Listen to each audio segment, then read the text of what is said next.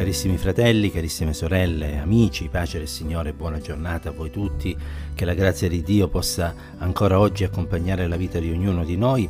E grazie al Signore perché ci concede di poter vedere un nuovo giorno, giorno che vogliamo iniziare o continuare leggendo un verso della scrittura e poi eh, dopo una breve meditazione pregando, invocando la guida e l'aiuto del nostro Dio. Leggeremo questa mattina nel libro di Esther, al capitolo 3, un verso molto noto e anche molto bello, eh, che si trova, eh, che è nello specifico il verso 8. Aman disse al re Assuero, c'è un popolo separato e disperso tra i popoli di tutte le province del tuo regno, le cui leggi sono diverse da quelle di ogni altro popolo, e che non osserva le leggi del re. Non è quindi interesse del re tollerarlo. Ehm, è un tempo, quello raccontato nel libro di Esther, in cui Israele si trova in esilio e dalle parole di Aman notiamo che questo popolo si distingueva nel contesto in cui forzatamente si trovava a vivere. Naturalmente l'applicazione spirituale è immediata perché eh, anche oggi c'è un popolo, il popolo di Dio, che si trova a vivere in un mondo caratterizzato dal peccato dove si sente straniero, pellegrino. E mm, come avvenne per l'Israele di quel tempo, anche noi dobbiamo avere delle peculiarità che ci permettono di distinguerci da tutti gli altri popoli, cioè da tutti coloro che non temono e non amano il Signore. Innanzitutto questo popolo era appartato. Aman, in altre parole, fa notare che Israele non si era uniformato agli usi e ai costumi della terra in cui viveva e non si era lasciato assorbire dalle tradizioni di quel popolo. Aveva mantenuto inalterata la sua fisionomia e la sua identità. E Dio ci aiuti affinché lo stesso avvenga per noi che abbiamo conosciuto la grazia di Dio e che quindi siamo il popolo del Signore del Nuovo Testamento. Siamo la Chiesa, diciamo spesso, e il termine Chiesa nella lingua originale del Nuovo Testamento significa assemblea di chiamati fuori. Noi come cristiani, in altre parole, non dobbiamo seguire i, pre- i, piaceri, i principi e le filosofie di questo mondo, ma siamo chiamati fuori in termini spirituali, etici e morali. Eh, siamo chiamati a vivere in modo separato siamo chiamati ad essere ancora oggi quel popolo che è appartato ed è consacrato all'Eterno. Non vi conformate a questo mondo, dirà Paolo nello scrivere ai Romani, ma siate trasformati mediante il rinnovamento della vostra mente. Era un popolo quindi appartato, era anche un popolo, abbiamo letto, che era disperso tra i popoli di tutte le province del regno di Assuero. Pur essendo disperso in tutto eh, quel vastissimo territorio, questo popolo rimaneva unito, era sempre un popolo.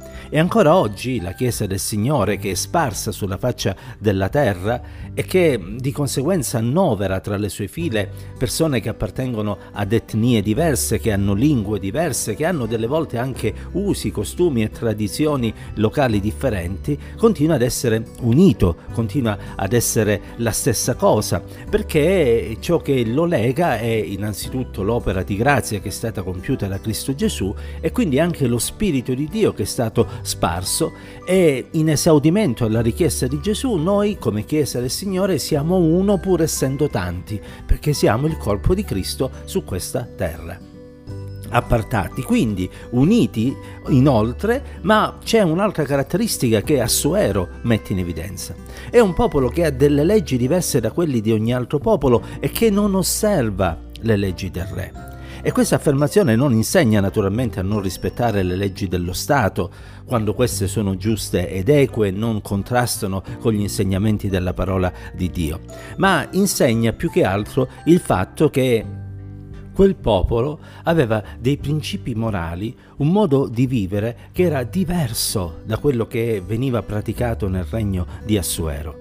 Era qualcosa che si distingueva per la mancanza di corruzione, per la ricerca di santità, per la mancanza di idolatrie, per l'adorazione dell'unico e vero Dio, per la mancanza di immoralità e la ricerca invece della purezza. E Dio ci aiuti ancora oggi ad essere un popolo che si distingue per avere delle leggi morali, etiche eh, diverse da quelle di ogni altro popolo, diverse perché basate sul libro più antico che ci sia, che è la Bibbia, ma un libro quanto mai moderno e attuale perché esso rivela quello che è la volontà di Dio e quello che il Signore ha stabilito per il bene dell'uomo.